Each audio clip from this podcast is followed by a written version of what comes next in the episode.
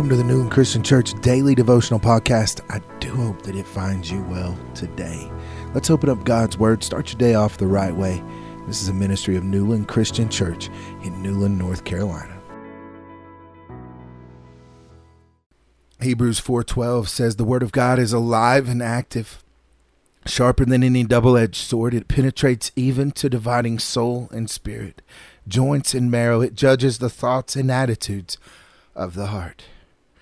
God gave us several defensive weapons to use in spiritual warfare, but only one defensive weapon that can be used as an offensive one.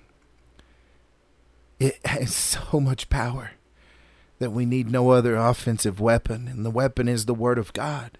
A sword that can be very effective in the hands of those who know how to use it, just like the Roman sword. Usually between two and three feet long, the Roman sword or the gladius which is surely what Paul wanted his readers to picture in their minds when considering the Word of God. It was fearsome and mighty. And when he talks about it in the armor of God, the sword of the Spirit, that's the sword that would have gone with the Roman armor. The gladius was two edged for cutting and slashing and was pointed so that it could be used for thrusting or stabbing. In skilled hands, it was very valuable, strong enough to pierce even a metal armor. Look, when Satan attacks, when his demons attack, pull out the word of God and do battle. The sword that the Lord gave you is the one he himself used in the wilderness in Matthew 4 and Luke 4. It is all you need to defeat your enemy and continue your quest for wholeness. Jim George said faith, prayer, and the Word of God are the weapons God provides you with to fight spiritual battles. Ruth Bell Graham says if our children have the background of a godly, happy home and this unshakable faith that the Bible is indeed the Word of God, they will have a foundation that the forces of hell cannot shake.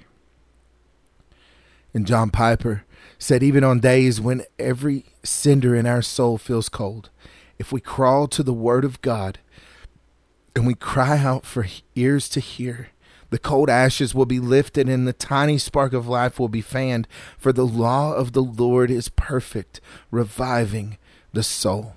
Let's go before Him in prayer and ask Him to give us that sword of the Spirit today. Father God, we thank you that you give us courage and discipline to study and apply your word. Father, help us to be a warrior who fears nothing except losing touch with you.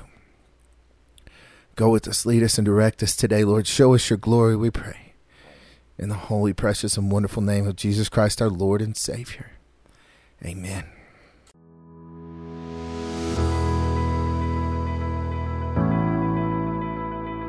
The Newland Christian Church Daily Devotional is a ministry of Newland Christian Church in Newland, North Carolina.